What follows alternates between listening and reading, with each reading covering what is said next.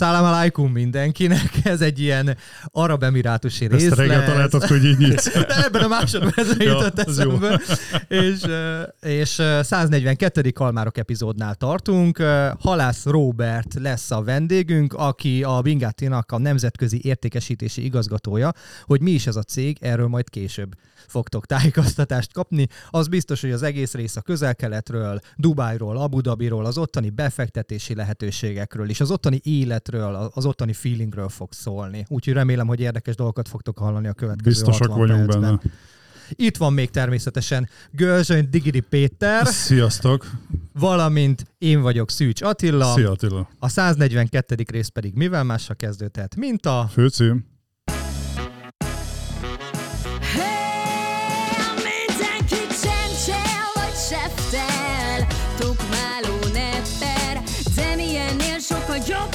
Ez itt a három kamár, bemutatkozunk, Gölzsöny Péter, Szűcs Attila, Csorba Dániel, ez itt a kamárok, kamárok, kamár show.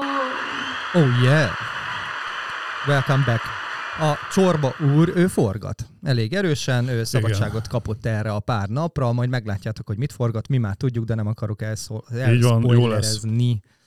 Még mielőtt látérünk uh, igazából UAR-re, van egy pár fontos Igen. dolog, amiről kell beszélnünk, Peti. Kedden bejelentette az MNB, amit már ugye nyáron is ö, pedzegetett, hogy ö, szeptember végére, végre az irányadó és az alapkamat összér, ugye 14% volt legutóbb az irányadó, 13 az alapkamat, és most már az egy, egy van, és az 13 százalék, úgyhogy itt az MNB hozta a, a, azt, amit ígért, úgyhogy kíváncsi leszünk a folytatásra, Attila.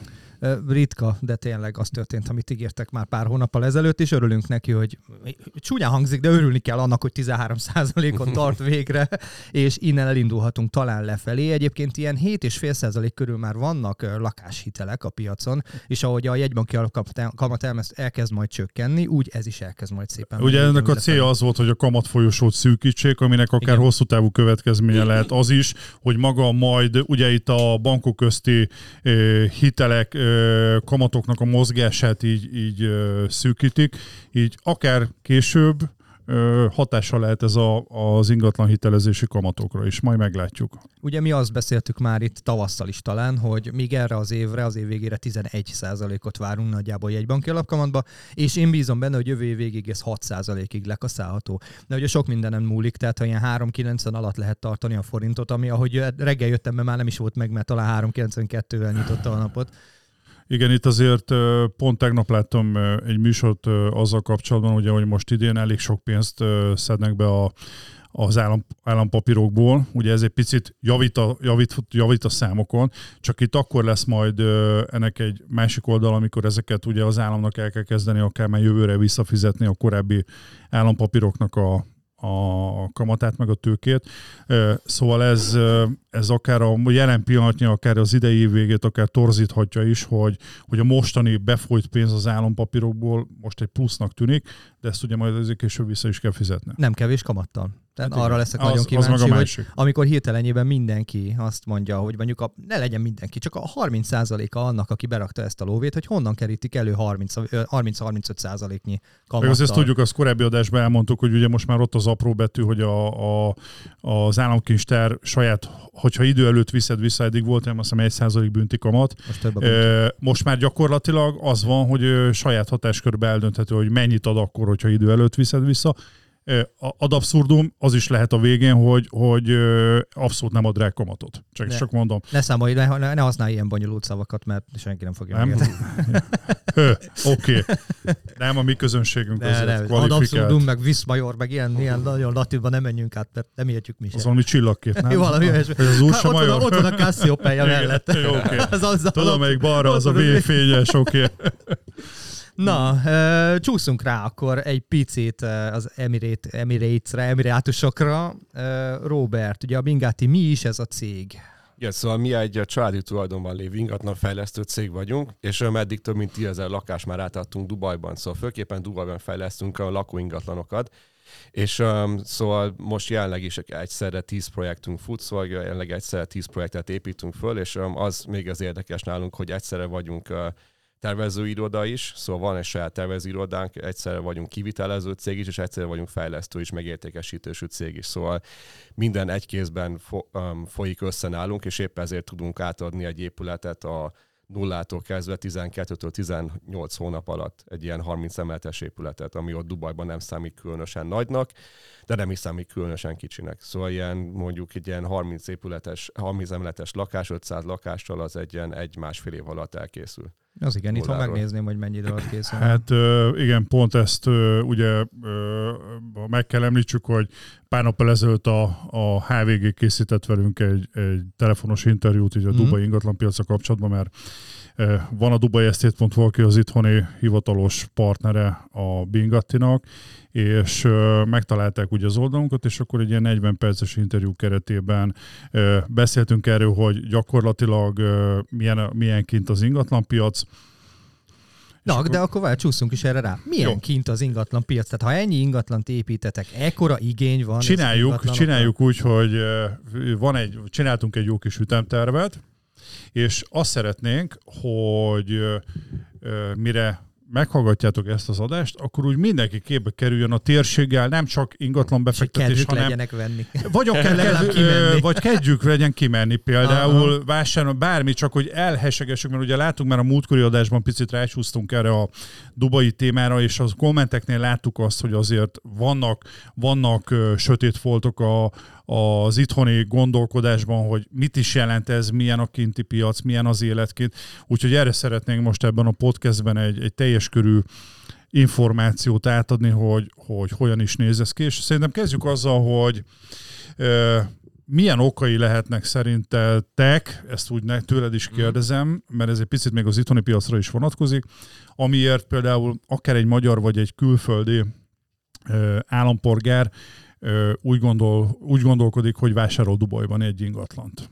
Mi lehet ennek az oka? Hát nézzük, ugyebár miért nő egy bármilyen országban mondjuk egy ingatlan piac? Ugyebár az akkor nő, hogyha a kereslet az meghaladja a kínálatot, és akkor haladja meg az ingatlan kereslet az ingatlannak a kínálatát, amikor több ember költözik oda, mint amennyi ingatlan tudunk fejleszteni. És ez Dubajban ez pont, pont ez a helyzet mivel Covid alatt is Dubaj volt az egyik legjobban prosperáló gazdaság és ingatlan piac az egész világon, szóval hogyha 2020-ban Covid alatt vettünk egy ingatlant, akkor az most minimum megduplázódott az értékben, éppen az azért, mert mert Dubaj nagyon sikeres volt abban, hogy Covid alatt például nem zárta le a határokat, nyitva voltak a határok, voltak konferenciák, voltak vásárok, oda telepedett nagyon sok IT cég, Web3-as cég, blokklánc cég. Um, de a Dubai Expo-t említsük meg az a is. A Dubai egy... Expo-t is megrendeztük a, a Covid alatt kellős közepén, miközben Szingapurban egy Starbucksban nem lehetett belépni, um, és, és a, ott volt azt hiszem 40 millió látogató eljött a, a, a Dubai világ kiállításra, és um,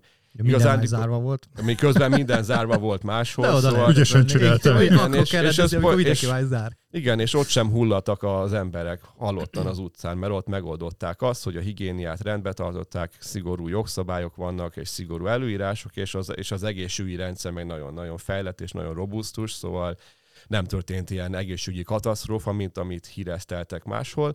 És ugyebár ennek is az, a, az volt a, az oka, hogy például egy elég alacsony szintről indultunk, mert ugyebár az, ingatlan piacon mondjuk a 2020 előtti 7 évben estek az árak, de 2020 után ez, az, ez az dinamika ez fellendült, és igazándiból azt látjuk most, hogy tegnap jött ki a UBS-nek a 2023-as um, Property Bubble Indexe, és ott Dubaj szerepel az leges-legelső helyen az egész világ szerte, hogy az ingatlan árnövekedés az idén, az Ez elmúlt 12 hónapban milyen volt, és ott is a legrövidebb idő alatt térül meg a bérleti um, hozamból egy ingatlan, 13 év átlagosan, miközben itthon most számoltam a lakásomat, hát ez nem éppen 13 év, hanem inkább mondjuk a duplája. Itt van, szóval ilyen bérleti hozamból megtérülő ingatlan Azt mondja 3-4-5 százalékot, de akkor már szerencsés valaki hát a 3 százaléknál az ugyebár 33 év, míg az megtérül. Igen. Szóval az így, így lehet kalkulálni, míg Dubajban azért legrosszabb esetben egy 6-7 százalék elérhető, hogyha még csak azt hosszú távra kiadjuk. Um, szóval, és éppen ezért nagyon sok ember költözik Dubajba, szóval Dubaj az első számú hely, hogy a millió, milliómos migránsok, úgymond persze dollármilliómosok, oda költöznek, mivel nagyon magas a közbiztonság, nagyon, nagyon magas színvonalon vannak Erre majd a szolgáltatások. később. Um, igen, és igazániból azt látjuk, hogy egy nagyon kedvező befektetési környezet alakult ki, mivel nincsenek adók, szem, nincsen személyi jövedelemadó, és um, Ez is, ez is Igen, ez gondolom, fontos, hogy igen, én- igen. lesz igen az adózása, meg a, a bocsánat, hogy próbálok itt kicsit ilyen moderátor lenni, legalább egyszer az életbe.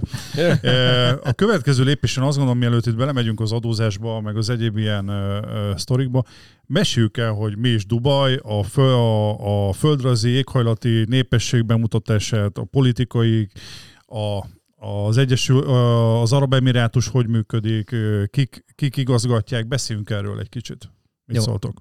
Én amit tudok szívesen elmondom, de itt ugye Attila, nyilván ez egyszerűbb. Nekem ugye friss ilyen szempontból az élmény, és azért most elég kint most jöttem haza vasárnap, így van, és uh, ugye 71-72-ben alapították az Emirátusokat, ugye hét emírségből áll, 72-ben lép- lépett be az utolsó, és ott uh, ezeknek az emirátusoknak az emirjei irányítanak kvázi mindent. Tehát monarchia rendszerben működik uh, az egész, és ezek az emirek uh, azt csinálnak, amit akarnak, és ők parancsolnak kvázi mindennek, meg mindenben. Ők a döntéshozók, és a saját emírségeikben hozhatnak külön törvényeket, szabályozásokat, szigoríthatnak, enyhíthetnek, és mindennek ők a, a, vannak a tetején.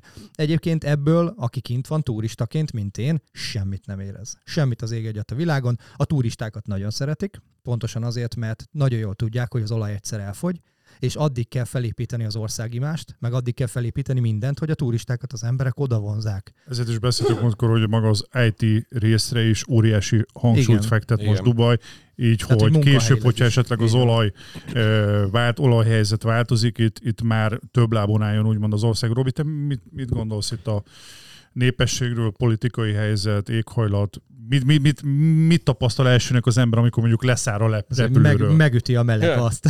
De ez lehet kellemes is, szóval én például imádom a meleget, Mm. szóval ez természetesen sivatagos éghajlat van, de úgymond az évből mondjuk három hónap elég kaki, de utána kilenc hónap 50 elég jó. Hát igen, de például nyáron- Nem, az nekünk kevesebb volt. nyáron nem tartózkodok általában Dubajban, mert utazom Monakóba, általában Törökország, Magyarországra, Amerikába, szóval az ember, ha teheti, akkor nyáron nem pont Dubajban van, mert ugyebár van a világon más té- térség is, de Dubaj nagyon jó bázisként, szóval ugyebár a népesség kb. 10 millió hogy Magyarországgal lehet összehasonlítani, és ebből a 90% a külföldi. Szóval ott Így van. igazándiból szerintem az a világ minden országából megtalálható ember Dubajban, Észak-Koreától, Dél-Szudánig és, és egészen a- És érdekes módon ugye Magyarország területénél kisebb, tehát 86 ezer négyzetkilométer, ha jól Szóval, emlékszem na- összességében. Tehát kicsit kisebb, és um, igazániból Dubajnak mondjuk a gazdaságában az olaj csak 3%-ot tesz ki, szóval tényleg nem lehet azt Ez mondani, egy érdekes információ. Ezt hogy, nem hogy tudtam. a. Dubajnak, nem az Emirátusoknak, mert Ja, Abu Dhabiban van a legtöbb olaj, de mert Abu Dhabi a legnagyobb területileg. Hát Abu Dhabi egyedül is. 68 százalék Igen. talán az egész emirátusokban. hát majdnem ebből az egész Emirátus az nagyjából Abu Dhabi, hát sivatag, és a sivatagban Igen. van az olaj, meg a, meg a tengeren, ami Abu Dhabihoz Mhm. tartozik. Um, és igazániból ezért a különböző emirátusok és különböző fejlettségűek, szóval Ajman, Sharjah, nem túlzottan fejl, fejlett, mondjuk Sharjah igen, de vannak szegényebb emirátusok, Fujairah például, és vannak nagyon gazdagok, mint Abu Dhabi, meg, meg Dubaj. Az a külön közigazgatás van például, van, hogy Sárgyában az egész tartományban nem tilos az alkohol, de még tilos alkoholt át is vinni ott. Szóval például, hogyha ott az embert megállítanak, hogy alkohol csak az autójában van, már az is egy bűncselekmény, és azt is büntetik. hoppá. Viszont Dubajban meg ott annyi alkoholt itt, amit még szerintem életemben soha, mert mindenhol lehet kapni. Na, Szóval... Abu Dhabiba ugyanígy jártunk, hogy azt hittük, sokkal szigorúbb lesz Igen. ennél. Simán kapsz a boltban, simán kapsz a hotelban, simán kapsz a hotel bárjában, a medencében, bármi. Senki nem foglalkozik ezzel. Ja. Teljesen ilyen szempontból európaiasodtak. Szóval abszolút igen. Szóval sivatagos a klíma, de mondom neki, a tél az ro- roppant kellemes, szóval a tél ott olyan, mint mondjuk itt egy ilyen késői ősz. Hát Néha ilyen 30 fokig megy le. 25, 25, 30, 30. akár 20 fok is néha van, szóval viszont vannak hegyek az Emirátusokban, szóval Khaimában van 1500 méter magas hegy, ott is azért kellemesebb a klíma, szóval turistaként az ember általában Dubajban a plázáig meg a tengerpartig jut el, szóval ennél azért több lehetőség van, szóval most például részt veszek egy ilyen szuperkocsi rallin, ahol ilyen ferrari meg rolls royce meg Lamborghini-kkel megyünk a, a különböző emirátusokba, és ott megyünk például föl a hegyekbe, át Fujairah-ba, ahol a, az indiai óceán van, szóval van a emirátusoknak egy arab öböl része, meg egy indiai óceáni része, és ez az indiai óceán részen van az arab öböl másik oldalán, szóval mm. és ott ilyen hegyi túrákat csinálunk, sok a, sok a sport lehetőség, szóval minden sport, amit az ember el tud képzelni a te, lehet sielni is. Lehet sielni is, lehet sielni a, a Mall of the Emirates-ben, meg a, meg a homokdűnén is lehet sielni, ahogy az éppen az ember, hogy szeretné, a tengeri sportok vannak, lehet hát hegymászni az lehet, hogy túlzás. De, de az 1500 méter az igen. Hát az igen, de azért arra is felmászni az is persze, már egy, te, ez, az is már egy teljesítmény, szóval tényleg nagyon sok lehetőség van üzletileg is, szabadidő szempontjából is. Hogyha az ember szereti a napsütést meg a meleget, akkor biztosan jó helyen van. Egyébként Beszéljük, a, bocsánat. bocsánat, a időjáráshoz kapcsolódó csak, hogy nem csak a hőmérséklet igazából itt a baj, mert mi is, van itthon is 38 fok, tehát mm. mi most nagyjából abba voltunk kint, délután 38 volt, hanem az óriás páratartalom. Az üti meg nagyon az embert, ugye a Perzsajvő mellett közvetlen ott vagy, írdatlan magas a páratartalom. Mi is bementünk Áláinba a sivatagi részre, voltunk mi is homokdűnén, snowboardoztunk, meg mit tudom én, és ott sokkal sokkal tűrhetőbb ez a fajta hőmérséklet, pedig kint vagy a sivatag közepén, vagy elején, most túlzás lenne közepét mondani, mert a partnál a maga a pára, a pára tartalom, ez az írdatlan magas, tényleg olyan, mint hogyha valami gőzkabinba lépnél be, úgy ver pofán, amikor kilépsz. és ugye mindent 22 fokra hűtenek vissza, tehát azt csinálod, hogy szállod a 22 fok, aztán kimész, megrohadsz, bemész egy épületbe 22 fok, kimész, megrohadsz, tehát így egy, egy turista, egy magyar turistának a szervezetét azt nagyon gyorsan meg, hát este, este van ilyenkor nyáron pára, de ez októbertől már jobb lesz. Hát szóval, reggel, reggel meg este van. Igen, durva, szóval igen. reggel, este, de mondom, ez októbertől most megy vissza pénteken, szerintem most már nagyjából a nyárnak vége van, és ez, ez igazad van, szóval így augusztus-szeptember azok az ilyen párás napok, de utána szerintem októbertől júniusig mondjuk jó, a, jó az De idő. akkor jó a turizmus is egyébként. Igen. Tehát jó októbertől júniusig igen. vagy májusig men, Május, megy nagyon június, sok turista, igen. utána az európai épésszel felfoghatatlan hőmérsékletre kellene, hogy menjen, mm. akkor a repülőjegyek is olcsóbbak, meg Szálloda ilyesmi. is olcsó. Hát Szálloda is sokkal olcsóbb. Nyáron például egy ötcsillagos hotelba tudsz lakni tudom én, 50-60 ezer forint per éjszakáira. Ami Budapesten lehetetlen, most néztem az árakat, 5-600 euró egy éjszaka még mindig, szóval... Ezt, ha már egy picit rácsúsztunk az árakra, beszéljünk egy picit még a, a, arról, hogyha mondjuk kimegy valaki, akár csak nyaralás szempontjából Dubajba, milyen árakkal találkozik? Hát ez teljesen attól függ, hogy az ember milyen életszínvonalon él. Szóval mindig azt mondom, hogy Dubaj annyiba kerül, ahány üveg sámpányt iszol. Szóval ez, ez tényleg, ez, ez valahogy ez a mérce, mert egy, egy üveg sámpány egy, egy étteremben mondjuk fél millió forint, és ez, ez attól függ, hogy az ember ebből egy, egy nap, megy egy éjszaka mennyit fogyaszt el, hogy annyiba kerülne neki az a Dubaj. De hogyha például nem feltétlenül a legdrágább éttermekbe sámpányt iszik az ember egész nap, hanem um, mondjuk egy normális étterembe elmész két főre, akkor ott is meg tudsz vacsorázni annyi pénzért, mint Budapesten mondjuk egy normálisabb helyen. Szóval tényleg nem azt kell elképzelni, hogy Dubajban milliárdosnak kell lenni, hogy az ember így jól érezze magát, hanem például nekem a a közérti bevásárlás jóval olcsóbb, mint itthon. Szóval Na veszek, ezt, ezt uh, erre akartam, a, hogy rácsúsz, hogy... Veszek egy, egy, egy boltban egy um, negyed kilós steaket 2000 forintért, ami Argentinából jön, az itthon lehet. Mindent importálnak nyilván. De nagy steak, steakes, mennyi lenne itthon egy, egy 250 grammos steak? Egy ribeye mondjuk Argentina, pontosan ez. Egy, most, szóval igen. épp ezért van az, hogy szinte csak steaken élek ott. Mi ettünk, uh, mi ettünk rengeteg dolgot, ugye mi nem igen. vettünk steaket, mert szállodában voltunk, igen, nem tudjuk igen. megcsinálni, de voltunk libanoni étteremtől kezdve a Jamie Oliver éttermében Dubájban, stb. Semmivel nem drágább. Tehát azt mondom, hogy Jamie-nél egy rendes kaja mondjuk 75 dirhamból kijött, az ugye nagyjából százal kell szorozni, hogy mindenki képbe kerüljön, forint, tehát igen. mondjuk 7500 forint, most talán 98 forintra 90, látják a dirhamot. Most igen. már 100 ma reggel gyengült akkor a forint, 100. szóval.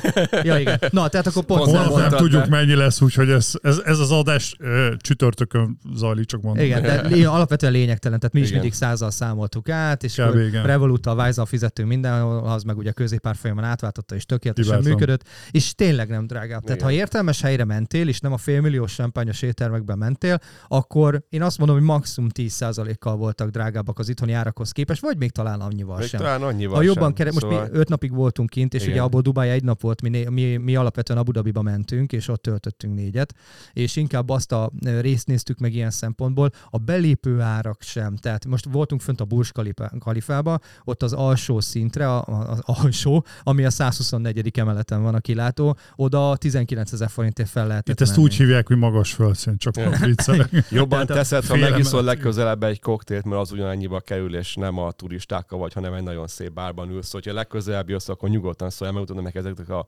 tippeket, az ilyen insider tippeket, hogy hogy lehet az, em- hogy tudja az ember elkerülni a turistákat, ugyanolyan élményt kapsz, mert ugyanott a 123-on van egy bár, meg egy étterem, és ott is egy koktél mondjuk 120 dirham, ami 12 ezer forint, Aha. de fel tudsz menni, és akkor ott a bárban vagy, és ugyanaz a kilátás. Na, az egyébként nem hangzik rosszul, ugye de ugye ez ezeket már- a dolgokat mi nem tudtuk még hát akkor. igen, mert az összes turista a turistákat Az ugye egy- követi. egy- Hát igen. 124-re mész föl, mert ugye arra kapsz jegyet, tehát Igen, hogy mi igen, szerencsétlen igen, igen. turista mit csinál, meglátjuk ott a jegyvásárlás, megveszük a lift föl. És egy emelettel lejjebb mész, és már, Egy- már chillbe vagy. Hát Meg ugye ott a is az. 160-on meg fönt a nagy kilátó, de az meg 40 rongy egyébként oda felmenni, azt már ott elengedtük, meg amúgy is nagy sorba állás volt. és nem is éri meg, szóval most Annyival nem jobb a kilátás, de, de Meg például egy ilyen voltunk. néhány ilyen hétköznapi dolog, szóval egy liter benzin most 300 forintnak megfelelő dirhamba Így van, kerül. így Aztán a, az autóra a biztosítás sokkal olcsóbb, az autók önmagában olcsóbbak, 5% Hallod, az áfa. 5% az áfa, nem, nem 27, mint itthon. Például nekem, ahol lakom, ott nekem heti háromszor mossák az automat otthon, havi 13 ezer forintért. Most tenne a Az mosattam... itt lenne kb. egy alkalma Na legalább jó, de 5000 ott majd meg, megmutatom szívesen, hogy néztek ki a négy nap után a bérelt autóink. Hát ezért kell naponta pocolni.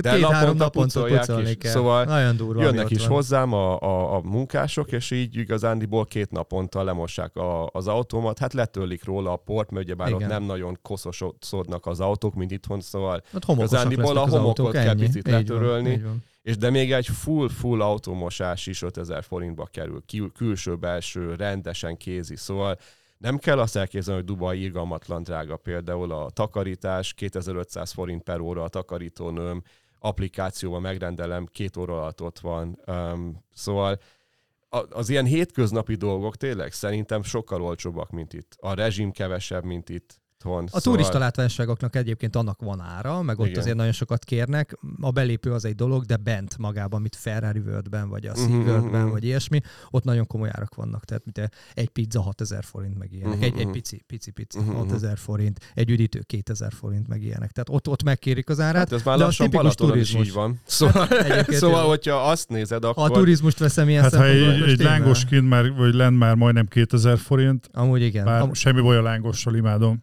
Há, igen, amúgy egyetértek, igen. De hát mi most ezeket néztük meg Igen. nyilván, tehát világ leggyorsabb hullámvasútja, Hát világ persze. legmagasabb épülete. És hogy az embernek van négy napja vagy öt napja, akkor mire megy? Hát a legfontosabb ilyen szempontból is, majd amikor legközelebb megyünk, egy picit lehet, hogy jobban belemegyünk. És őszintén így jól érezted magad? Szóval milyen Jól. benyomás volt? Na, szóval és mennél is szívesen vissza, gondolom. Persze, persze. Tehát, hogy a, Haza se a akart jönni állítólag, azt mondják. pofárugott, pofárugott az időjárás, a pára az első napon, Igen. de a negyedik napra már úgy megszoktuk, hogy ö, megszokja az ember, kicsit betaknyosodtunk a klíma miatt, minden, de a negyedik, ötödik napra már sokkal jobb volt. Uh-huh. Nem hogy volt olyan a feelingese. Hát aki nem, nem bírok klíma nélkül, szóval Ja, ez olyan dolog, ez Nem erre a váltásra gondoltam, ez a... Hát nézd, ez, ez egy olyan dolog, hogy szerintem ez nem lehet sohasem hozzászokni, de nem is baj izzadni, egészséges, szóval um, ilyen szempontból szerintem az abszolút megszokható, jobb, mint a télen elcsúszni a jégen szerintem, szóval ez... Hát ott nem fogsz. Hát Na már, nem- hogy- Ha, ha már így rá, kiizzadtuk magunkat a hullámos utazás után, akkor volt. kezdjünk egy picit rákötni az ingatlan vásárlásra, mhm. és kezdjük azzal, hogy először is, mint külföldi állampolgár, hogyan tud ö, kint például Dubajban ingatlant vásárolni? Mi a menete? Mi a, inkább kezdjük a feltételekkel. Mm. Keresd meg a Görzsöny Pétert, ez az első. Hát igen, hát Görzsöny Péter minden te- tekintetben tájékoztatja. Dubajestate.hu DubaiEstate.hu-ra le van írva egész pontosan, de ezt szívesen Igen. elmondom még egyszer. Nagy szóval vonalakban, igen. Igazándiból minden országbeli állampolgár vásárolhat Dubajban ingatlant, ezek legtöbb esetben örök tulajdonban lévő ingatlanok, amelyek meg nem azokat meg a külföldiek nem vehetik meg, szóval vannak kijelölt zónák, ahol csak arabok vásárolhatnak, szóval csak GCC National, de ezek nem is nagyon relevánsok a külföldiek számára, mert a külföldiek nagyon szeretik az új építésű új lakásokat, Mhm, érthető. azok a befektetés szempontjából a legalkalmasabbak, meg a legjobban megtérülőek is. Ezen kívül igazándiból nálunk az ingatlan vásárlás ez le tud zajlani akár néhány nap alatt, mert, nagy, mert minden szabványosítva van, szóval a földhivatalnak szabványos szerződései vannak, És, um, és Akkor nem az van, mint itthon, bocsánat, hogy, hogy Össze-vissza ahány ügyvéd, szerkezget annyi az féle, ügyvéd, és Igen, igen, igen. Szóval, és ezért, ne- szóval nálunk új lakásokat értékesítünk, és nem kell hozzá például ügyvéd, igazándiból bekérjük az ügyfélnek a személyes adatait, a nevét, a lakcímét, az e-mail címét, telefonszámát, meg az útlevél másolatát.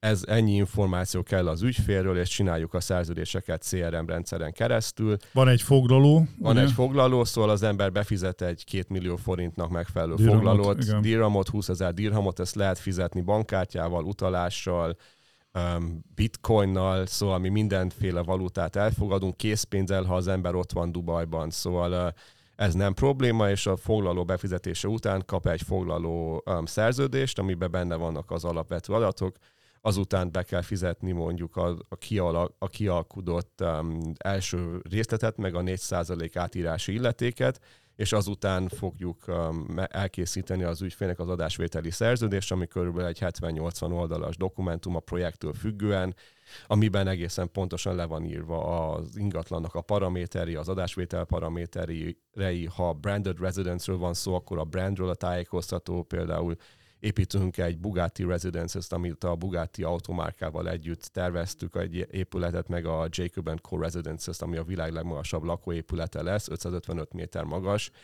és, um, és ott például a brandről is van egy tájékoztató, hogy például a brandet milyen módon lehet használni, milyen módon nem lehet használni, stb. És akkor az egy ilyen tíz oldalas brand tájékoztató, ami benne van.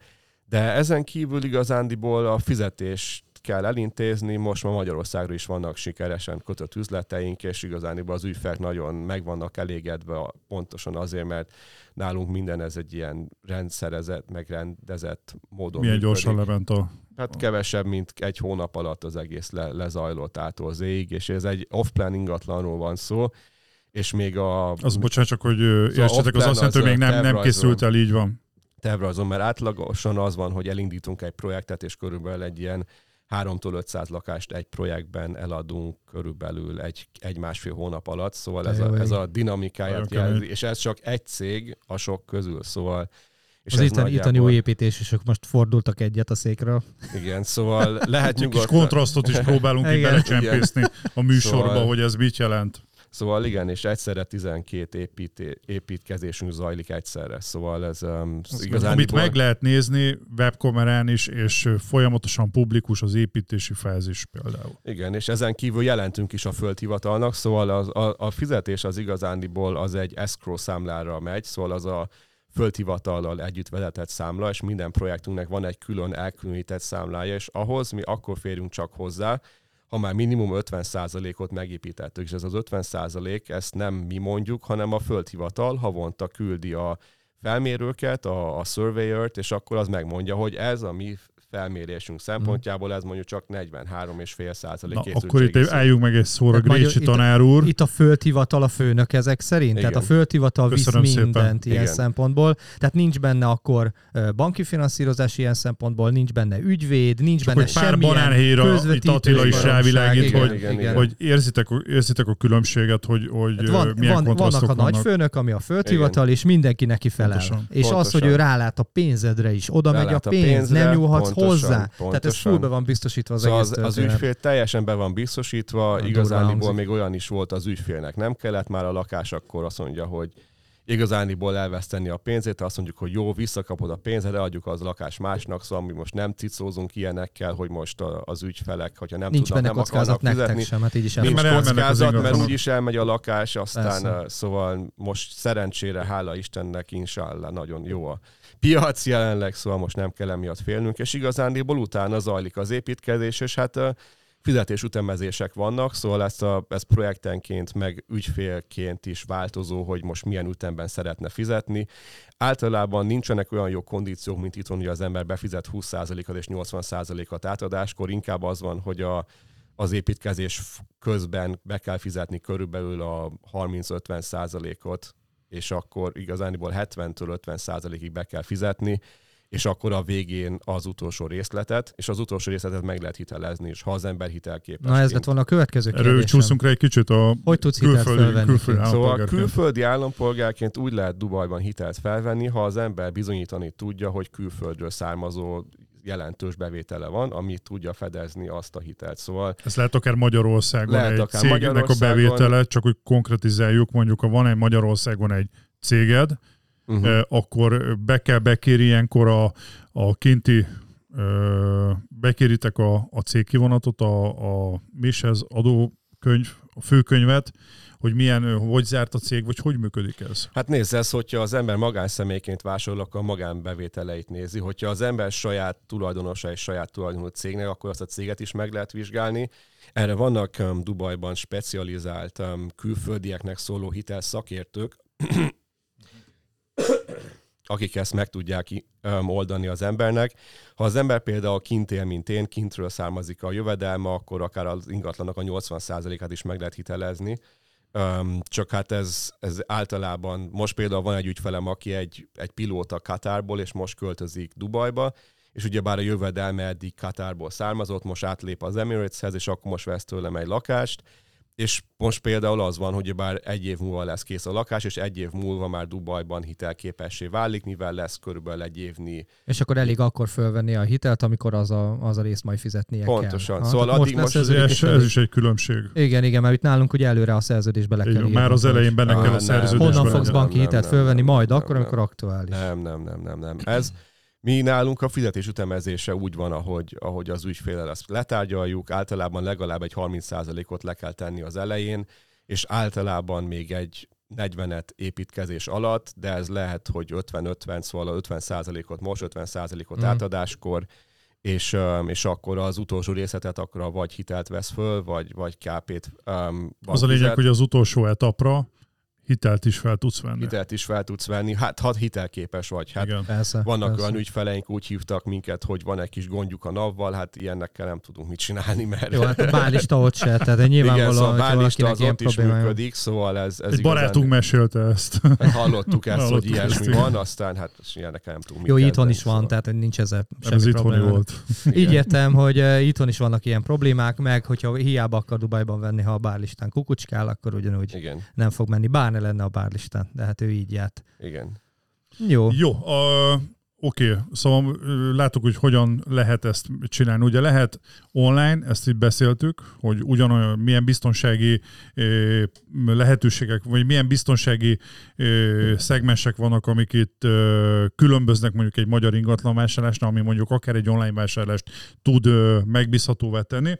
A következő lépés, ö, beszéljünk arról, hogyha mondjuk már megvetted magát az ingatlant, mondjuk milyen, ö, beszéljünk az adózásról. Uh-huh. Ugye ez is egy, egy ilyen kicsit ilyen black hole, fekete lyuk itt, hogy hát hogy adózol, kell-e itthon adózni, nem kell. Itt egy picit esetleg kitérek erre, ugyanis hetente azért van két megkeresésünk, illetve már van sikeres ügyletünk is a Robival, és múltkor direkt felhívtam a navot, átbeszélni, hogy biztos, biztosak legyünk itthon az adózási ö, szokásokból, hogy hogy is néz ki, és hogyha mondjuk Dubajba vásárolsz kint egy ingatlan, ugye eleve alapvetően Dubajjal van már kettős adóztatásról egy megállapodás, de itthon akár vásárolsz ingatlant, akár bérbeadsz, és a bérbeadásból származó jövedelem, vagy ha később ezt az ingatlant ö, eladod, akkor ö, ugye ezt kint, kint ö, befizeted erről, nem megfelel, majd erről mindjárt Robi beszélsz, hogy kint ennek van-e költsége, ha igen, mennyi. Magyarországon nem kell már adózni, és maximum annyit kell, hogy ö, az éves adóbevallásba be kell jelenteni, de csak mint információ jelleggel, de nem adóköteles. Tehát akkor kint mindig a kinti- utána. A kinti ország mindig az adott országban való adószabályoknak megfelelően kell adózni, vagy nem adózni, ugye ez majd mindjárt Robi beszél erről, de itthon Magyarországon nem kell. Szóval ez egy minden egy nagyon fontos dolog, hogy itthon tudják, hogyha kint Dubajba veszel egy lakást, bérbeadod, és ha azt később esetleg eladod, az abból származó bevétel itthon már adózott jövedelemnek számít. Na, az jó. Tehát akkor be kell vallanod, de nem Így kell van. adózni. Hát Szuper. igen, ezt leadózzuk Dubajban egy 0%-os személyjövedelem adókulcsal. Ezeket a jó. bevételeket, szóval ez Jó azért... nagy adó történt. Szóval ez azért adózott jövedelem, mert ott ez le van adózva, csak az adó erre a kulcs a 0 Szóval um, ez, ez Milyen költsége ország... van a, a végmenü? Ugye van egy 4 százalék... Az illeték volt a Igen. Van egy vásárláskor. 4%-os illeték, DLD fee-nek hívják, uh-huh. a Mhm. Dubai Land Department fee, szóval ez megint a földhivatal kontrollál mindent, és ezt, ezt szerződés kötéskor be kell fizetni. De Szóval várjál, most csak Dubajról beszélünk. Itt ez most emirátusonként szóval változik, ez, ez vagy... emirátusonként változik, mert Aha. ugye bár Abu Dhabiban nincs Abu Dhabi Land Department, ott, ott más van, Aha. de, de főképpen az ügyfelek, akik emirátusokban vásárolnak ingatlan, azok azért nagy-nagy-nagy zömében Dubajban vásárolnak. Kisebb mértékben Abu Dhabiban, és most feljön rá Sahaima, ahol építik a kaszinókat is, és most ott is megengedti a külföldieknek az örök tulajdonú ingatlanokat. Mm. A kaszinok miatt, akkor kaszinok valószínűleg ott miatt, azt és fel fogja egy akkor- picit tolni, igen. Igen, igen, Az igen. igen, az szóval egy ez, is, ez is meg fogja tolni körülbelül az emirátusok GDP-et körülbelül 3-5 százaléka, hogy most megengedték a kaszinókat ott. Az komoly. És um, szóval ezen látszik az, hogy amit mondta Attila, hogy mindent az emirek kontrollálnak, ez így van, de ezt nem úgy kell elképzelni, mint egy királyt vagy egy bárót, ami lesújt a népre, hanem ez úgy van, hogy igazániból mióta az eszemet tudom, emirátusokban a törvények azok egyre pozitívabbak, egyre nyitottabbak, egyre Hát a kevésbé büntetnek, Így szóval van, van. Igazániból a tendenciák pozitívak. Én értem 13 évig Kínában, meg Szingapurban, ott meg pont az ellenkező tendencia igaz erre, hogy Kelet-Ázsia az meg egyre jobban szigorít, és közép-kelet meg egyre inkább nyit. Szóval ez, ezeket a tendenciákat tapasztaltam, és épp ezért van az, hogy nagyon sok um, Ázsiában élő expat, mint például én is az voltam 2007 óta, most Igen. közép-keletre megy, mert azt látja, hogy ott élhetőbb, ott um, nagyobb házam lehet, ott lehet egy nagyobb autóm, ott lehet alkalmazottam otthon, szóval az Meg, élet hogy mennyire nyitott a társadalom, ugye beszéltük itt az adás előtt, hogy gyakorlatilag a zsinagóga meg a, a mecset egymás mellett van. Szóval Ilyet sem látni sok helyen Igen. a világon. Mondjuk Jeruzsálemben igen, de ott mellett állnak a gépfegyveres őrök, szóval Dubajban meg nem. Uh, Itt- igen, Abu Dhabiban meg nem. Igen, Szóval... tehát itt szerintem sokkal jobban ö, jön már az ki, hogy mennyire megy a turisták irányába Igen. az egész ország, hogy ö, sokkal jobban megtűrik már, jönnek az európaiak, jönnek be a keresztények, körbenézek, bármi történik, nem Igen. fognak bántani. Tehát már elmúltak azok az idők, amikor ezzel ott bárki, csúnyán hangzik, de hogy bárki foglalkozzon. Hát igen, hát és Szerencsére most lát- gond. látszik kipás zsidók, bácsikat sétálni Így a van. marinában, és Így van. akkor ő se hozzászól senki. És ott nagyon is szeretik őket, mert tudták, hogy ez a konfliktus ez is egy ilyen mesterségesen gerjesztett konfliktus, és nagyjából senki nem akart ott ellenséges lenni, csak ez nem volt ennyire benne a köztudatban, de most, hogy ez a, az Ábrahám akkord, ez a normalizációs akkord, ez megkötődött, ezért, ezért teljesen nagyon sok zsidó is van kint, például um, jönnek Izraelből a befektetők, nekem is van ügyfelem, akarnak építeni velünk egy egész tornyot, szóval igazándiból most ennek reneszánsza van a, a um, közép-keletnek. És igazándiból főleg, hogy Szaudarábia is erősen nyit most, mivel ott is nagy változások történnek, vízum könnyebb ott is most lesz. valami megállapodás történt. Igen, szerintem ők egyébként pont emirátusok alapján, igen.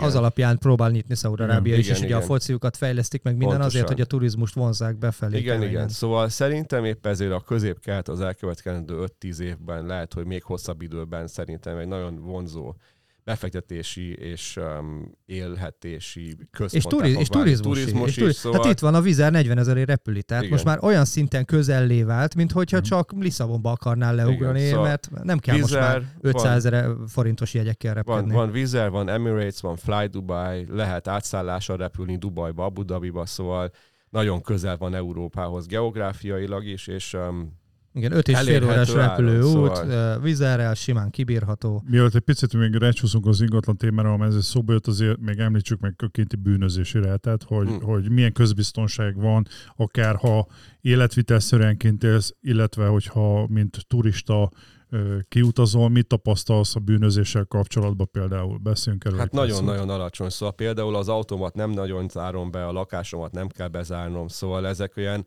utopisztikus dolgoknak tűnnek, lehet, hogy Magyarországon, de, de tényleg, szóval még hogyha a plázában megyek, és ott egy ilyen olcsóbb helyen eszem, ahol egy ilyen food court van ott a telefonommal, meg a pénztárcámmal foglalom le az asztalomat, aztán elmegyek, elhozom Szitva a nagyon nem tudod megcsinálni. Meglepődnék. Meglepő. Meglepődnék én is, szóval, és mindig azon bennem, amikor hazajövök, hogy ó, vigyázz, mert itt lopnak. Meg Szóval- meglepődnék, ha még ott lenne a Szóval igen, meg a igen. telefon. Szóval, és igen. akkor ez teljesen normális, sokszor vagyunk um, szállodáknak a lobbyában, mert ott például a Ritz-Carltonban szokott lenni egy ilyen um, kiállításunk, és ott is mindenkinek a laptopja, iPadje, telefonja, táskája kint van. Mondjuk nem is abban a rétegben mozogsz, ahol ezekkel foglalkozni kell ilyen Igen, de még a legalacsonyabb rétegekben sem. Szóval például a taxis utánat hozza a pénzt, tehát hogy ott felejted a taxiban a telefonodat, um, elveszed az órádat, visszakapod. Szóval Szóval nem kézlevágásra, de komolyan büntetik ott a... komolyan büntetik, és senki nem kockáztatja a vízumát, a megélhetését, az ott tartózkodását egy ilyen pitiáner bűnözés miatt. Természetesen nem lehet mondani, hogy ott nincs bűnözés, mindenhol van bűnözés, szóval voltak ilyen Afrikából jött autólopó bandák, akik kibéreltek luxus kocsikat és szétszették őket alkatrészként, de hát És kivitték az országból azonnal. nem vitték minden. ki, de hát az embereket rögtön kitoloncolták. Szóval Ja. mivel minden Mhm. be van kamerázva, tényleg minden Meg be van egyébként nagyon komoly olyan szempontból a, a rendőri meg a biztonsági jelenlét, hogy Igen. ha Ti mit figyeled, tapasztaltatok? Na ezt, pont ezt. Ha figyeled, akkor észreveszed őket, de egyébként sima turistaként, ha nem ezzel foglalkozol, hanem a bazin nagy épületekkel, meg a tengerparttal, meg a homokkal, meg ilyesmi, Nem zavaró. akkor nem Aha. Zavaró, és nem veszed észre. Nem. Tehát ha direkt figyelsz rá, akkor igen, és az egész nagyon nagy különbség. Szóval Dubaj szerintem ebből a szempontból élen jár a világon, szóval ezt is meg lehet nézni statisztika szempontjából. Abu Dhabi, Dubaj és azt hiszem Sharjah, meg Bahrain a világ öt legbiztonságosabb városában benne van akár a nők is, egyedül éjszaka sétálnak az utcán, senki nem fogja őket molesztálni, taperolni, hozzájuk szólni sem, szóval A nők Nagyon- helyzete is nagyon sokat nők változott helyzete az nagyon sokat változott, nagyon sokat. és igazániból azt is tapasztalom az én a szakmámban, hogy nagyon sok sikeres fiatal nő van Dubajban. Például, aki ingatlan közvetítőként dolgozik, és akár havi több tíz millió forintot meg lehet keresni nettó ingatlan Most közvetítéssel. az adás után én elképzelem, hogy holnap, holnap ha kijön az adásunk, akkor szombaton már Már a ülnek, ülnek föl fel a a Feri, egy, a Feri egy kettesen így az ismerős arcokat állnak a sorba, és útlevéllel fly, az Dubai. egész béketéri iroda ott áll sorban. Nem, a béketét nem, ők jóba vagyunk, úgyhogy ők nem. Jó, nem. De ez, ezt, a- ezt teljesen úgy mondom, ami az én tapasztalatom, hogy annyira sok sikeres, fiatal nőt nagyon ritkán láttam, tényleg. Szóval, mert, mert a, a lehetőségek azon nyitva állnak, szóval ez nem olyan, hogy... um, Közben enge, engedd meg, Robi, hogy hogy Jaj, ha kiviszed, akkor kint a, Ezt a, a. Bingattinál ebből a kávét, a szürcsöröd reggel, akkor hát e, Igen. Ú, ezt csin- megcsináltam volna a Burj Khalifa kilátójában. Á, ez ekkora lett volna. Mindenképpen kiviszem, nagyon szép a bögre, meg dedikálva is van, Ó, köszönöm köszönjük. szépen. De nem, tényleg, szóval az van, hogy amíg itthon az ember azt érzi, hogy vannak különböző hatások vagy erők, ami miatt az ember lehet, hogy nem tud annyira érvényesülni, mint ahogy szeretne. De ezek az erők Dubajban nincsenek meg. Ott az ember a piacon van. Szóval ott a piacon van, attól függ, hogy az ember mennyire ügyes, mit tud elérni. Szóval, hogyha az ember elad egy hónapban tíz ingatlant, mivel a piac ezt lehetőségvé teszi, akkor abban a jutalékból az ember azért nagyon Azért el van, persze. nagyon, szívesen szépen. elér. Szóval egy dolgoztam egy rövid ideig is egy ingatlan közvetítő irodánál is, és ott a top 10 ember több mint egy milliárd forintot keresett egy évben. Úgy, hogy ingatlan közvetítő volt. Az kemény. A top number one keresett 1,6 milliárd forintot egy év alatt. Nettó. És ott nincs már áfázás, meg ilyesmi. Nincs áfázás, Ott ki van fizetve nincs izé- minden, te- Ott nincs az, hogy, hogy ennyi, ennyi zsebbe, micsoda mutyimatek. Ide ott mutyi, oda mutyi, ide ö, 27 nem, százalék, nem, nem, oda nem, nem 10 akar- Nem, kell. és ott ne, nem kell, áfa. 5 kell. százalék áfa van, de ingatlan közvetítésből ez nem, nem ezre nem kell Nagyon fizetni áfát. Szóval igazán tényleg, ha az ember, jó, ez a, ez a pénz, ez lehet nulla is. Szóval Hmm. ez nem azt mondom, hogy most ott kolbászból van a kerítés, ez lehet abszolút nulla is. de Tőled hol- függ. Szóval Hát meg, kapcsolat, meg kapcsolati tőkétől Kapcsolat, de- megfelelő embereket kell megkeresni Agilitás. hozzá. de, de például honnan Ez van kapcsolati van. tőke, hogy az ember elmegy és épít kapcsolatot. És Szóval tenni kell érte magyarul. Tenni kell. Elkezdek arabul hideg hát- hívni. Hát nem kell arabul, de tényleg, de például vannak Angol, mindenki angolul beszél egyébként. Ennyi vannak, vannak arra például példák, hogy az ember ho- honnan jön a lead. Például összebarátkozik egy luxus étteremnek a Ami a megtörtént eset. Ugye? Hát nem, hallottam ilyet, hogy a na- nagyon attraktív ingatlan közvetítő hölgy naponta kapott 20 telefonszámot, aki olyan ügyfél volt, aki rendelt néhány üveg félmillió forintos sámpányt, Mhm. vagy még drágább sámpányt, és mert a félmillió forint az, az entry level, szóval az a kis üveg a 07-es. Szóval, így a, magyar ingatlanosoknak mondom, bocsáss meg, hogy szabadba vágok, az, hogy ez a hideghívás level 101 ö, ö, önnek Nem, hát az Hát a kapcsolatépítés level Kapcsolat- 4000, vagy igen. Igen, tehát- vagy level 4000, Szóval, igen. de tényleg, szóval, és egyszerűen úgy az ember tényleg, jó, hát nyilván meg kell találni az ügyfélköröt, de sok ingatlanos például um, TikTokozik, um, Instagramon fejleszti magát, és í- reklámoz online, és megtalálják őket az. Self-branding. Persze, self-branding. Self-branding, de és az is, hogy az ember forog az olyan körökben, ahol az ilyen ügyfelek vannak, és akkor csak megtalálja az ember az ügyfél körét. Szóval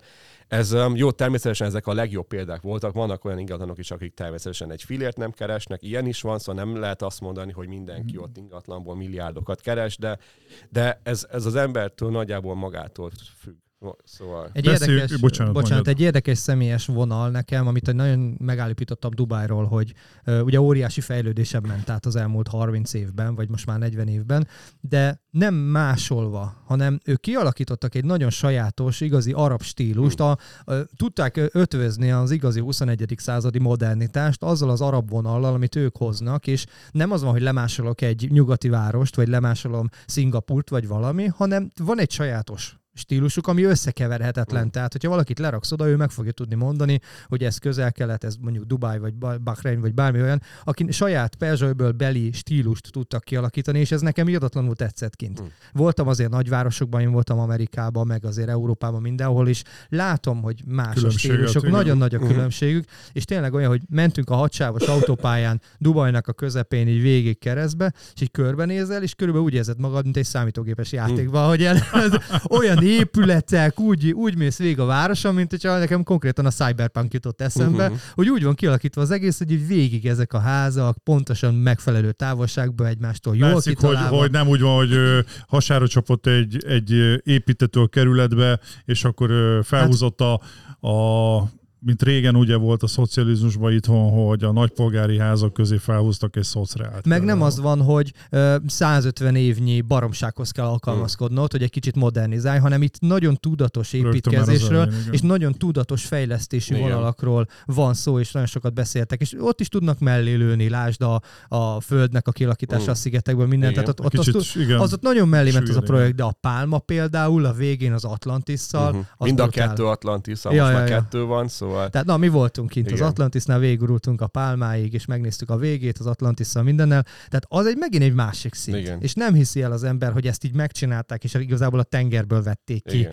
azt a részt is. Szóval, és akkor mondják, hogy miért nem befelé ível az a pálma, szóval miért nem a földből vágták ki, miért kellett kiúzni a tengerre, hát most azért, mert most ez így van, és mi, szóval mindenben lehet negatívumot találni, de hogyha az ember azt nézi, hogy nézd, egy mesterséges szigeten vagyunk a tenger kellős közepén, és milyen jó dolog, akkor ez egy jó dolognak fog.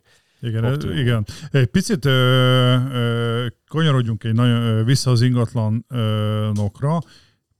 Beszéljünk egy kicsit a kinti árakról, hogy Mhm. ö, ugye, hogy az edukáció vonalát is kicsit erősítsük, hogy ö, az a sztereotípia van Dubajjal kapcsolatban, hogy hát itt Írdatlan a- árak vannak. olyan árak vannak, hogy atya úr, és persze ugye a luxus projekteknél tényleg, Majd tényleg azért kíváncsi leszek a Bugatti-ban lévő Egy millió is. nyolctól kezdődik, nézd meg. Egy millió nyolc. nyolctól már van Egy millió, bocsánat. 1 milliárd 800 millió forinttól. Igen. elnézést. Igen. Egy milliárd 800 Attól millió kezdődik. Az a hát- legolcsóbb lakásunk igen, abban. Dubaj, igen. a, De várj, ez nem négyzetméter, ez rendes ár. nem, ez a rendes hát ezért ár, igen. Négyzetméter 200 árat négyzetméter, 10 millió forint per négyzetméter. 10 millió per négyzetméter. De Az szóval nézd, ez megint szóval az árakkal kapcsolatosan nem igazából nagyon nagy szórás van. Szóval, de átlagban azt lehet mondani, hogy egy, egy Jumeirah Village Circle, ahol nekünk van egyszerre 10 projektünk, egyszerre az úgy kell elkezdeni, mint körülbelül Budapesten zuglót. Szóval nem pont a belváros, de negyed órára van a belvárostól, ilyen családi övezet, és ott például 1 millió forintos négyzetméter áron lehet kapni új lakást Dubajban. Hát És a- ugyanúgy a- ki lehet adni egyébként jól, és azt minden? rögtön ki lehet adni, mert, mind, mert nagyon nagy a kereset rá, mert a belváros már azért jóval drágább. Hát az. Emberbe, az Ember projektben azt hiszem, hogy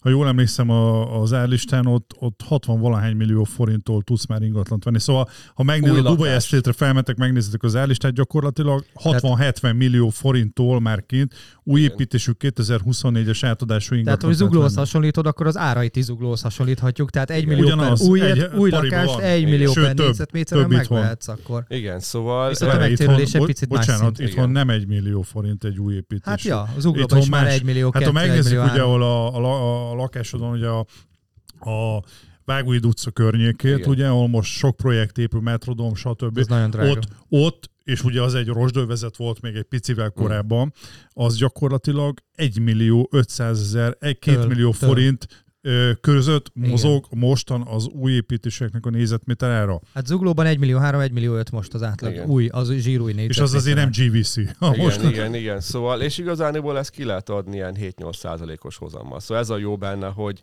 és hosszú hogyha az távon, ember, hogyha ha, rövid távozol, még több. És ha az ember ezt kiadja, ebből nem kell adót fizetnie, még igazániból itthon még, hogyha kiadod a lakás, arról van 15 vagy 16% 16 százalékot. százalék személyjövedelemadó. Szóval azért sok minden ott azt mondom, hogy nagyon kedvező, és épp ezért ezt a globális befektetők megtalálták maguknak, és például vannak török befektetőink, akik így 20 veszik a lakásokat. Ezeket a garzonokat, egyhálószobásokat, a kisebbeket. Szóval Na, Az pörög, gondolom, te- rövid távon ez, és ez hosszú pörög, távon Rövid, is. hosszú azonnal. távon, és az ember... Gondolom vannak kint cégek, akik kezelik megfelelően, Van, takarítják, pontosan. minden Szóval ugyanúgy, mint itthon, az megvan. van- Menedzsment cégek, igen, Aha. igen, van vannak kint. sajátunk is, de van a piacon az ember bár rö- rögtön talál olyat, amely berendezi ezt a lakást Hmm. az embernek, kiadja, Ez ilyen takarítja. 10%-on, vagy ilyesmi? 15, nagyjából? attól függ, hogy 15%? hogyan. Attól függ, Nagyjából hogy Itt is 15-20 csinálják Attól- Magyarországon. az is. ilyen Airbnb management az ilyen 15-20 százalék, hogyha ember csak hosszú távon adja ki, az meg egy általány a lakás méretéhez függően. Az jó. Szóval, mert ott nincs sok munka igazániból, ott az van, hogyha mondjuk elromlik egy mosógép, akkor most felhívják a helyi műszaki céget, nem, nem a Miami-ben élő tulajt, hogy most elromlott a mosógép, szóval ilyen műszaki karbantartási dolgokat ezeket elvégeznek, de, de erre nagyon kialakult infrastruktúra van, mert a lakás tulajdonosoknak az zöme az külföld ugyebár, és erre egy nagyon, egy nagyon nagy kiszolgáló intézmények vannak ott. És hát nézd, hát a, persze vannak nagyon drága ingatlanok is, szóval nálunk is vannak ingatlanok, ahol 50 millió forint egy négyzetméter. Például a penthouse-aink, a Jacob Co-ban a penthouse az 50 millió forint per négyzetméter, és 2000 négyzetméter. Jó, oda- Szóval- oda- 2000 Oké, négyzetméter. Oda lift, lift, lift, lift, Hát panoráma lift visz, nem, a kocsit, a kocsidat. Igen. Anyád. Panoráma Szóval- lift visz fel, a kocsival kocsi. beállsz, és a panoráma lift, Ja. és ott van a lakásod mellett egy üvegfal, ott van, Ez a, mikor lesz ott áll a lambód. Ez 2026-ban kész lesz, és, um, és igazániból ez a világ egyik legmagasabb, talán a legmagasabb penthouse jelenleg, ami épülés alatt van. Most mondom, hogy amikor kész van, kimegyek, és szeretnék egy videót forgatni. Mindenképpen. Ha, ha az akkori tulaj megengedi, szóval... Ja, ha addig el Még kell, nem igen. adtuk el, szóval itthon is vannak emberek, akiknek ez megfizethető, szóval még meg, még meg lehet venni. Szólunk a Mészáros és Kft-nek. fent van a projekt, Jacob Co. a Bugatti mellett megtaláljátok. Igen, szóval hát pontosan. De, de és az az érdekes, Valamit elfelejtettem. És az az érdekes, hogy most megjelentek a magyar vevők is, hát nem ebben az árkategóriában, de az ilyen 10 milliárd forintos ingatlan kategóriában most megjelentek elég erősen a magyar vevők is a dubai piacon. Na tessék. Hát azért nem, Szóval- azért, ezért kezdtük ugye egy picit abba, hogy itt a magyar piacon mi motiválhatja az embereket, erről azt hiszem pár adásban szóba került, ugye azért beszéltünk itt a bankbetétek meg adóztatástól kezdve ja. korábban. Sok olyan tényező van, illetve az, hogy most annyira nem látjuk az alagút végét, vagy valami dereng, de nem tudjuk, mi lesz itt, illetve ez a nagy bizonytalanság, ami az elmúlt években rakódott rá az itthoni köz közfelfogásra, akár Érted, gazdasági szempontból. Próbáljuk kapargatni itt a két gyerekes csokot, meg összerakjuk itt a Hát babaváros igen, most, 10 most jó mondod Attila, most arról, igen, itthon arról megy a sztori, hát hogy most most Hogy a csokkal, a csokkal mi van, és akkor nem beszélve arról, hogy itt oda az most gyerekről szól, és akkor az, a, az nem fedi le közel sem a piacnak, a, a keresőpiacnak a, a túlnyomó részét, és akkor finoman fogalmaztam. Szóval itthon, itthon ez ilyen kicsit nekem ilyen vihar a biliben. Ugye nagyon érdekes világ van kint, és főleg annak tudatában, hogy csak 10% az őt, őslakos. Mm. És idézőjel az őslakos mennyit is, most- 40 éves országról Arra beszélünk. egy pár információt mondj már, légy szíves, hogy a következő pár évben milyen lakosság növekedés várható Dubajban. Hát Dubajban most 3,8 milliós a lakosság, és ez minimum 6, de azt mondják, hogy 10 millióra szeretnék növeszteni az elkövetkezendő 20 évben. Szóval azt mondják, hogy van az a 2040-es 40, terv, igen. és akkor azt mondják, hogy minimum 6, de inkább 8-10 millió föld szeretnének, hogy Dubajban éljenek. és ezzel öm, a léptékkel ez még járható és is az lesz. abszolút egy reális cél, mert ugyebár Brutál. most más város is, azért éltem Shanghaiban, ahol 26 millió fő élt, meg nem tudom. Szingapurban is, szóval Hongkongban is 7-8 millió, Milyen, Shenzhen. amikor háromszor akkor a, háromszor város, akkor a mint az városban, igen, mint amit a te országod lakossága, és az csak egy város. Csak Igen, szóval, és, és ön- önmagában az, szóval én mindig azt mondom az embernek, hogyha megnézi azt, hogy egy ország az mennyire élhető, akkor van egy olyan egyenlet, hogy az egyik oldalon vannak a bevételei, ami mondjuk a fizetés, cégből bevétel, mindenféle bevétel, az az egyik oldalon. Ebből levonjuk az adókat, ugyebár mert mindenhol kell adót fizetni, legtöbb helyen, és akkor a másik oldalon vannak az ingatlanárak. Szóval ha azt nézzük, hogy egy jó, bevét, jó jövedelemből nem vonunk le semmilyenféle adót, és az ingatlanok olyan árban vannak, mint itthon, Szerintem ez egy nagyon jó képet, és igazániból ilyen egyenletet nem nagyon láttam, ami ilyen jó volt. És összesítve akár London, akár New York hát ingatlan pontosan, piacával, pontosan. ott azért nagyságrendekkel, ugyanazért a megterülési rátáért nagyságrendekkel nagyobb ö, ö, ingatlanárakkal kell számolni. Hát igen, és például lehet, hogy mondjuk az ember New Yorkban lehet, hogy többet keres, mint Dubajban, de utána az adók nagyon magasak, az egészségügyi biztosítás nagyon meg magas. az ingatlanok, hogyha ott Az vesz. ingatlanok is, meg a, mondjuk a gyereknek az iskoláztatása, szóval igazániból ezek olyan dolgok, amelyekben szerintem Dubaj élen jár. Főképpen azért, mert azért sok um, sok olcsó munkaerő is van, de sok nagyon kvalifikált ember is van. Szóval ez, ez szerintem jelenleg ez ilyen jó egyenletet nem tudok már soha Egy pár évvel ezelőtt láttam azt, hogy Dubajban volt, de az a térség mindenképpen, ugye például ott rendezték meg fiataloknak a, a ilyen világverseny volt, ilyen robotika, tudod, ilyen robotokat kellett, uh-huh. és akkor több egyetemről mentek, világverseny volt, és ott már, már az volt a, a valaki nyilatkozott, és ő azt mondta, hogy ugye itt a célunk az, hogy, hogy az olaj mellett felépítsünk egy olyan IT nagyhatalom legyünk, és én azt gondolom, hogy akár itt az expótól kezdve bármi olyan történet, ugye a pénzügyi szektor gyakorlatilag már lassan ha nem túlzok mondhatni, hogy kezd Svájc kettővé válni mm. pénzügyi szektor. Hát igen, Svájc, mert főképpen a, a biztonságra mennek rá ezek a nagy um, vagyonnal rendelkező ügyfelek, szóval főképpen most az orosz-ukrán háború miatt nagyon sok orosz, nagyon sok ukrán jött ki Dubajba ott élni, és úgy igazándiból ezek az emberek nem nagyon akarnak már hazamenni. De olyan szinten, hogy a, az orosz ügyfelek kihozták a masszászalonokat is beleértve masszás hölgyekkel is, szóval ez um, beleértve az egész Az egész brigádot úgy, ahogy van. de aztán... Ez milyen érték, külön vizergépeket bérelnek de, igen, de, de, de, például, hogy Kínából jöttek a blokkláncos cégek, mert az Kínában tiltják, behozták igen, a kínai szakácst, ide. a kínai hmm. takarítót, a kínai uh, Szóval az egész staffot hozták magukkal. Szóval nem csak a főnök ment oda, meg a pár, pár um, igazgató, hanem tényleg az egész csapatot kihozták. Szóval um, ez, ez jellemző mostan is, is Dubajra, és igazániból a, a, a gaz, leggazdagabbak meg ugyebár Dubajt a stabilitás miatt szeretik. Szóval épp ezért, mert ott nincsenek választások, ez egy stabilitási pont. Mert hogyha most az van, hogy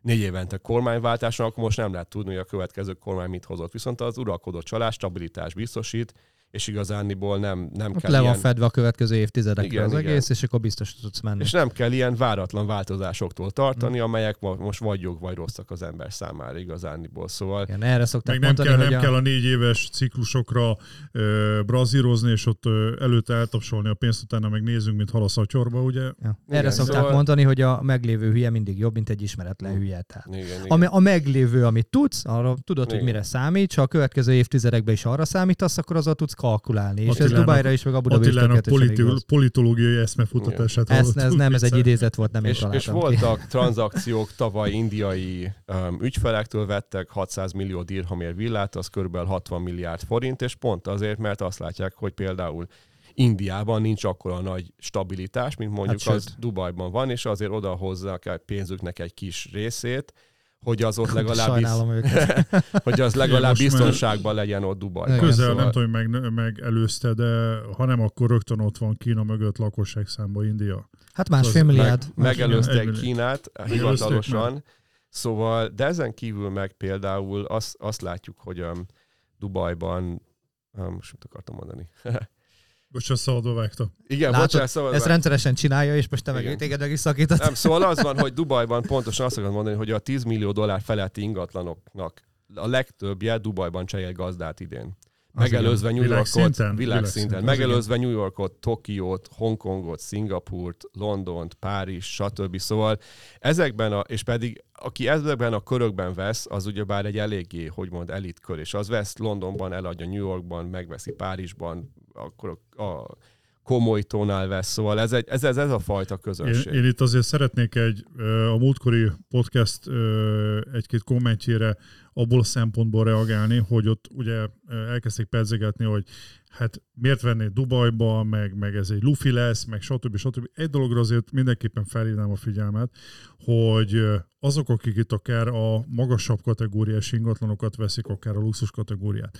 Szóval most Tudom, hogy ezért majd lehet kapni fogok a kommentbe, de azok nem hülye gyerekek. Szóval egy milliárdos nem azért lett milliárdos, mert a legyek hordták össze, mert bocsánat a kifejezés, legalábbis normális helyen, mindegy, Hm. hanem ott azért valószínű, hogy mögötte ész van, meg tudás. Szóval azok az emberek, és akkor a lényegén mondanomnak az, hogy akik ott befektetnek, és tehetős emberek, azok, azok előtte körbejárják, gondolom, hogy hova teszik a pénzüket. Hát természetesen. És ez a körbejárás nagyjából Dubajban ért véget, mert Ugyebár láttuk azt, hogy itt van a legmagasabb növekedés, legkisebb adóvonzat, szóval például, hogyha Szingapurban veszek egy lakást külföldiként, arra 70% adó rájön. Ki A akar- 70%. 70%. Szóval ki akar így venni, Hongkongban 45, ha külföldiként vásárolok, Tokióban nem vagyok biztos, hogy ez mennyi, de de szóval sehol a világon nincsen még egy olyan hely, ahol ilyen alacsony adózással lehet ingatlant Így lehet vásárolni. oda vonzani a gazdagokat egyértelműen. Hát pontosan, persze. és a jó, jó, gazdagok a, jó, jönnek a, jó a policy.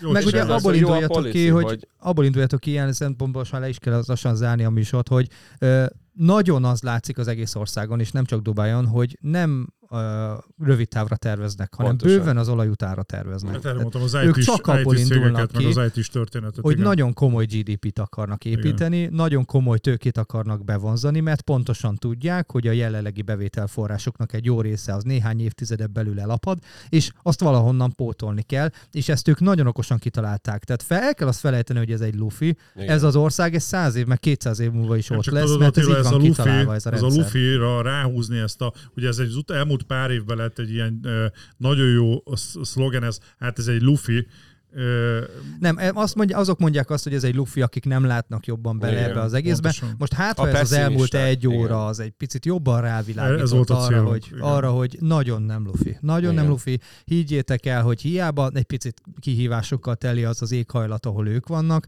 ők ezt nagyon szépen előnyükre fordítják, és nagyon okosan találták ki azt, amit kitaláltak. Mondom ezt úgy, hogy mondom, most voltam kint, tehát hogy szerencsére Igen. nem csak a levegőbe kell, hogy beszéljek. úgyhogy reméljük, reméljük, hogy ezzel az adással egy picit ö, eloszlattuk a, azt a ködöt, ami az emberek fejében van, illetve egy, egy széles képet adtunk a, a közel-keleti dubai ingatlan befektetésekről, az életről, akár mint turista, akár mint ö, leendő ingatlanvásárló, befektető ö, szemszögéből. Reméljük, hogy informatív volt ez az adás, és, és voltak benne hasznos információk. Köszönjük, Robi, hogy itt voltál. Köszönjük a Halász Robertnek, a hogy- Bingati ér- értékesítés igazgatójának, és ez volt a 142. Kalmárok. Hajrá! Viszontlátás mindenkinek. Dubajban. Szevasztok. Sziasztok!